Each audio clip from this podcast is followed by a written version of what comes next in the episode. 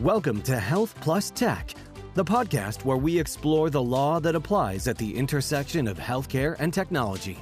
Hosted by McGuireWoods, episodes feature healthcare innovators and updates on the laws that apply to digital health businesses. Welcome to the Health Plus Tech Podcast. I'm Kristen McDermott Woodrum, a healthcare partner in the Atlanta office of McGuireWoods. I'm joined by my partner, Holly Buckley, who's based in Chicago and chairs the McGuireWoods Healthcare Department. Holly and I lead the McGuireWoods Digital Health, Technology, and Innovation practice and are hosts of this Health Plus Tech podcast. And we're excited to announce that we will be hosting a digital health dinner and keynote on Wednesday, September 27th in Charlotte. It'll be held the night before our annual Healthcare Financing Growth Conference. Our keynote speakers this year will be Dr. Zeev Neuwirth, Chief Clinical Executive for Care Transformation at Atrium Health Advocate, and Todd Dunn, who's the Vice President of Enterprise Innovation at Advocate Health. We hope to see you there. Save the date. More information to come, and please feel free to reach out if you'd like some details in advance. Today, we are excited to welcome to the podcast Cyril Philip. Cyril is the Vice President of Digital Ventures at Bon Secours Mercy Health. In his role, he looks to invest in innovative healthcare technology companies which can add value to the broader Bon Secours Mercy Health vision. Prior to joining Bon Secours Mercy Health, Cyril spent seven years building the investment platform at Providence Ventures, the $300 million venture fund of Providence.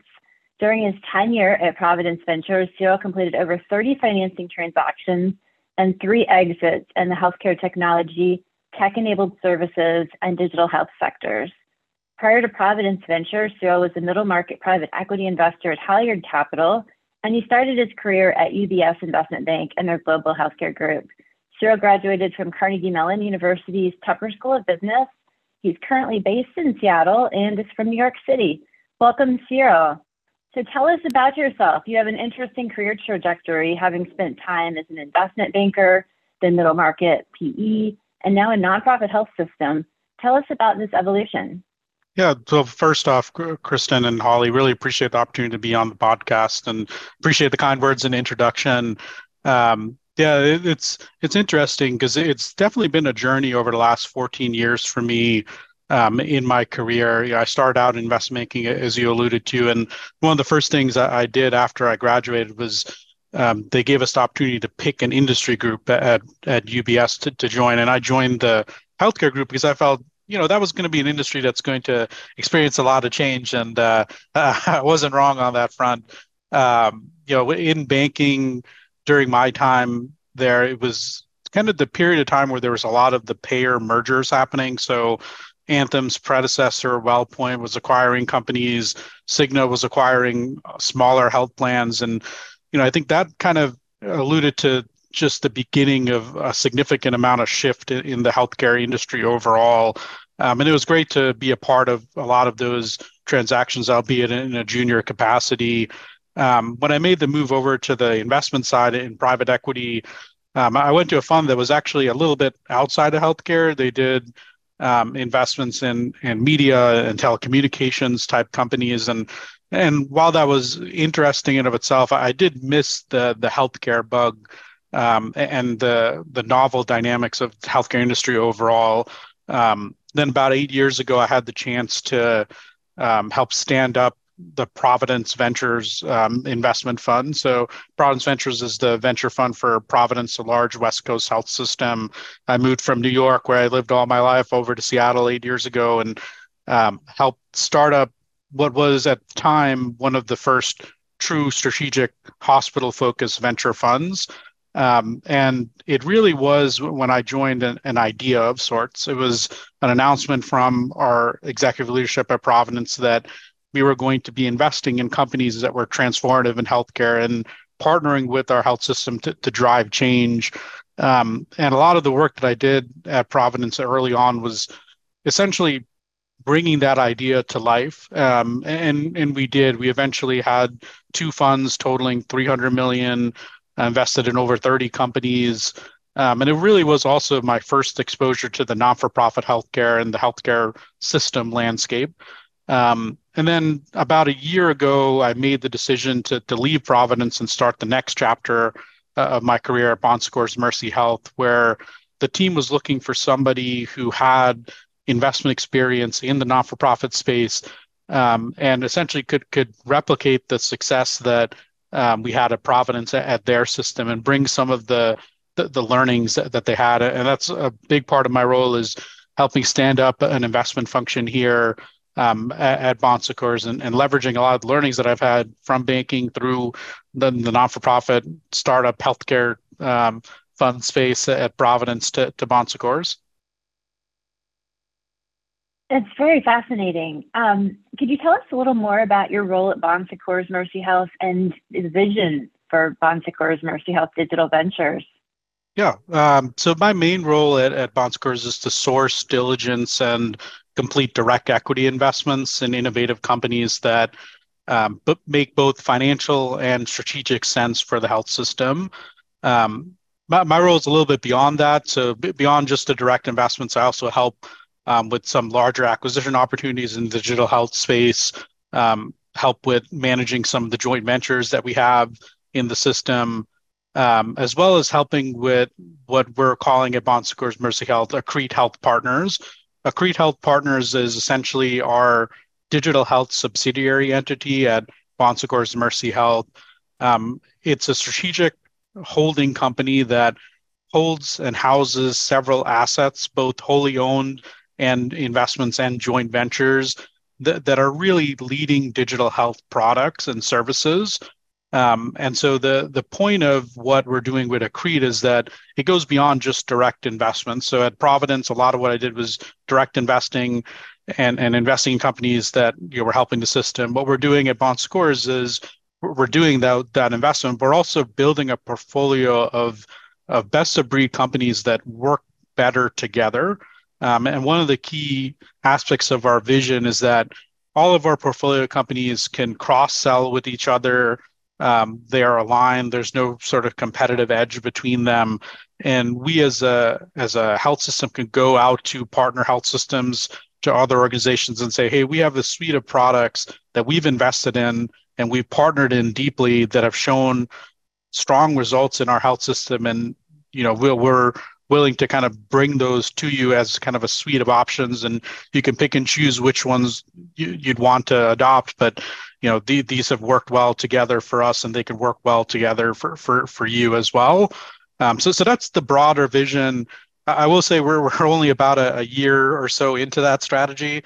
Um, and so a, a, lot of things are um, in flux but um, that, that's kind of the broader vision that, that we're shooting towards Cyril, I have a follow-up question. You mentioned um, the desire to source um, companies that are for the benefit of Bon Secours health system, but then you also mentioned the idea of taking these products to partner health systems, um, obviously to kind of sell them the solutions as well.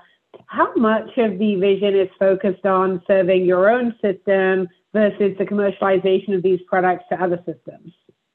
That's a great question, Holly. I think when we look at it, we want to have um, investments in companies that first serve our system and prove out the value in our system, and then bring those proven values out to other health systems. Um, uh, and then I think if you look at it though a little bit more deeply, if a company is able to provide that value to Bon Secours, they probably have added value to other health systems as well. So we're not always looking for companies that have not done anything before. We're looking for proven technologies. Um, but you know, ultimately, our goal is that we want these investments to prove value to us, and then we can sell that proven value to other health systems. That makes sense. Do you want to highlight any successes or any solutions you see promising? Yeah, so I, I would say from from the Bon Secours side, it's pretty early on in in my tenure here.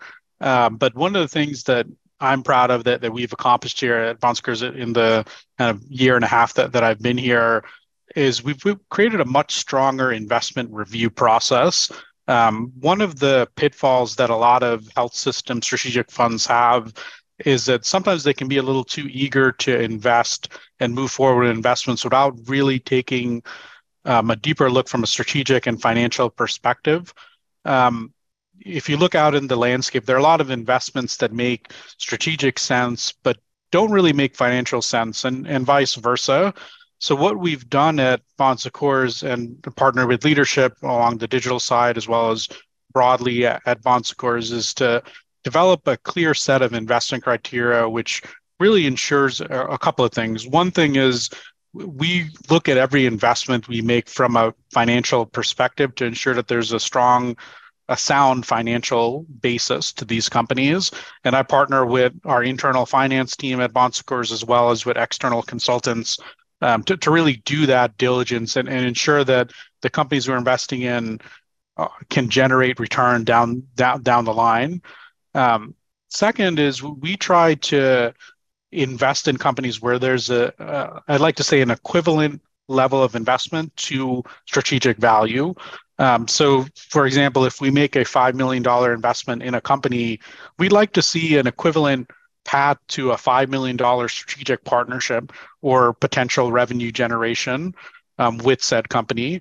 And then lastly, you know, just hitting back on my earlier point, every investment we, we do, we need to make sure that they kind of can work together um, and that they're not competitive and they're not going to be competitive in the at least in the short term um, and that you know again goes back to the broader vision that we can cross sell all these solutions together and build in a, a creative portfolio of sorts.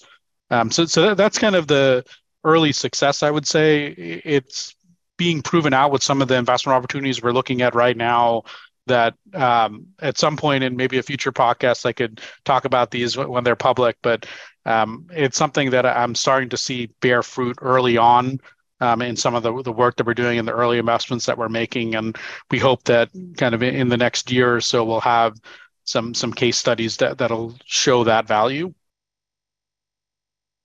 That's excellent. Thank you. Um, so I'm kind of fascinated by this, your personal career trajectory and your move from the for-profit sector to the nonprofit sector. And I'm just curious, um, what have you enjoyed the most about the transition, and what are maybe some areas that you've uh, had to adapt? Yeah, um, so maybe I'll, I'll start with kind of the areas I'd have to adapt in. And I want to preface it that there are a lot of challenges with investing within non-for-profit health systems. Um, I think foremost is it's a much more limited scope of investment opportunities. You know, as I said before, we're we're limiting our investment scope to companies that we're really see a, a, strong opportunity to expand the commercial relationship but that has that strong financial base and then has kind of that um, alignment with the other portfolio companies. But if you look at other health system venture funds like Providence, like the others that are out there, they have a similar type of criteria that somewhat limits opportunities, especially with companies that are seed or early stage um, because again, we want to work with companies that have the ability to service a health system as large as Bon Secours or large as these other health systems. And most of the time, seed and early stage companies don't really meet that criteria. And so we end up missing out on a lot of the very front end of the innovation spectrum as, as a result of that. Um, that being said, I think one of the, the key benefits of working with a health system venture fund is that we, we really could move the needle when it comes to commercial and business development um, growth for our portfolio companies in a way that uh, frankly, traditional investors aren't able to do. And this goes to kind of the broader strategy that we have at Bon Secours, which is building kind of that unified portfolio. Um, it goes to some of the work that we're doing within, or some of the work that I did at Providence, which was working with companies that can really or, or, helping to spread the word around companies that are, are really adding value to our system and being kind of that cheerleader of sorts with respect to these companies.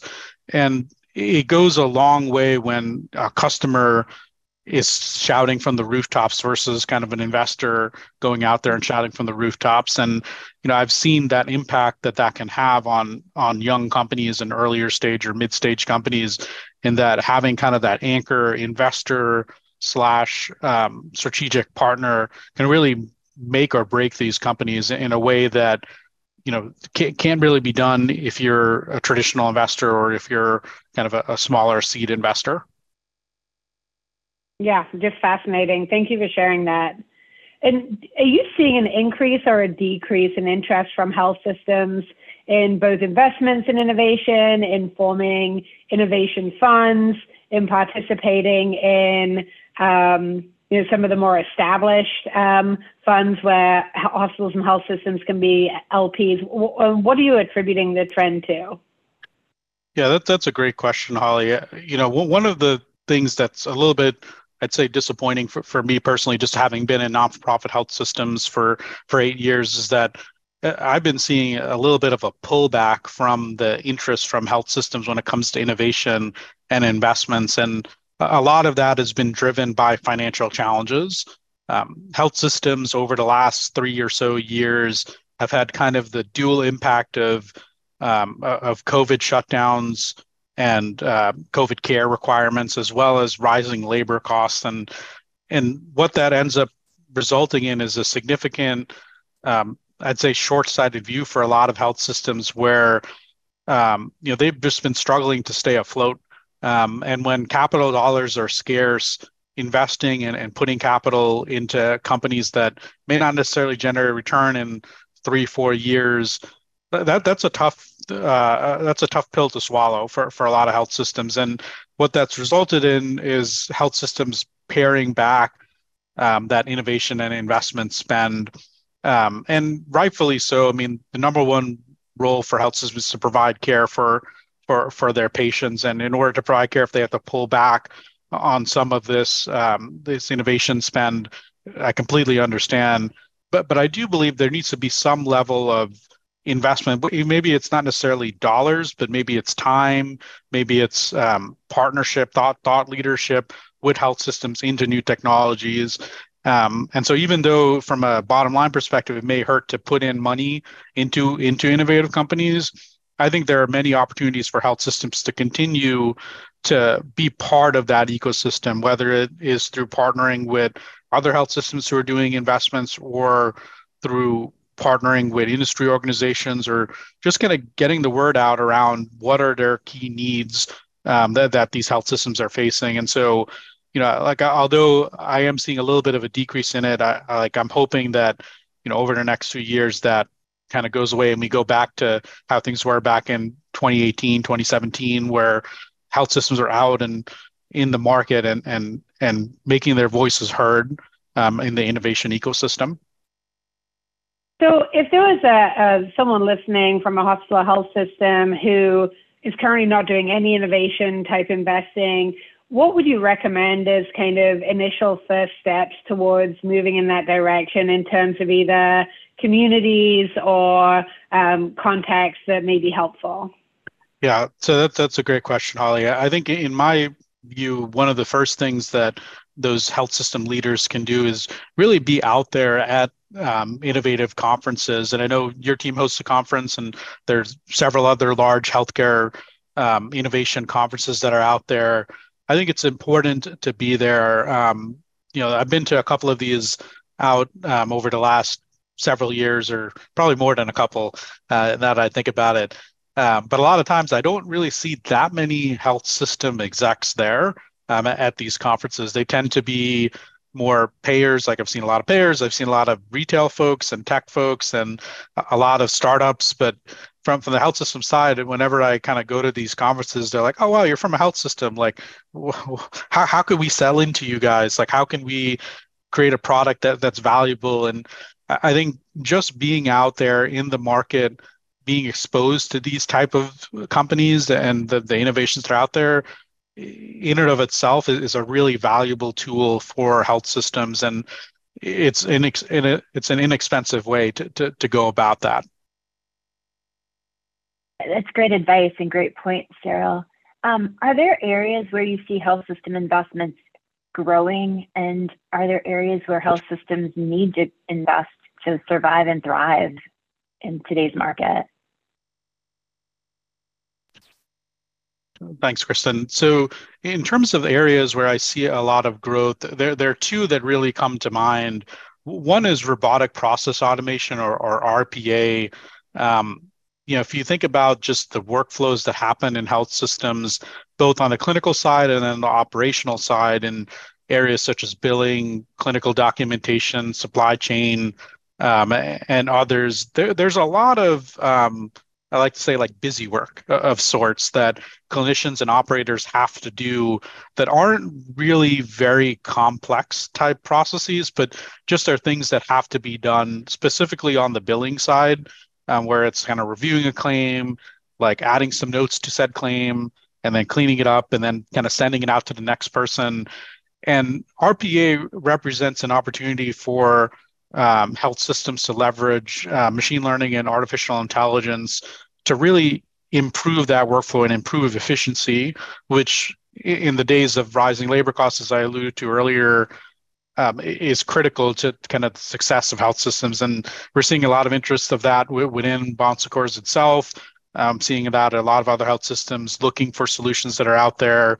I think the technology is still a few years out to, to getting to a point where it can really make a difference, but it's worth exploring. And then the second area is one that I think you'll hear from a lot of other traditional investors, which is generative AI. Um, so leveraging large language models to, to really help improve process flow and improve kind of the the day-to-day lives of patients and providers. Um, I look at that as kind of a, a key change agent um, because there are things from the RPA perspective which are very like our RPA. I like to think about as very much like A plus B equals C. Um, less so about kind of thinking about things or, or, responding to things versus generative AI is one step above that of hey like the clinician the average clinician these days has to spend at least one hour per day answering um, epic MyChart messages if there's a way for them to to leverage generative AI or large language model solutions to kind of fill in a lot of the blanks and and help them reach out to patients more efficiently that's a win-win for patients and a win-win for providers. And i think that's a space that i look at more in kind of the three to five year time frame versus kind of the next one to two years. But like I, also look at a place where health systems should be paying attention in order to to really grow into the next uh, the next stage yeah, thank you. Those are exciting potential solutions for really um, real pain points for health systems. Um, switching gears a little, how do you think health systems should use investments to compete against rising competitive threats, such as the retail tech players, Amazon, payers, and just other disruptors changing the way healthcare is delivered and paid for?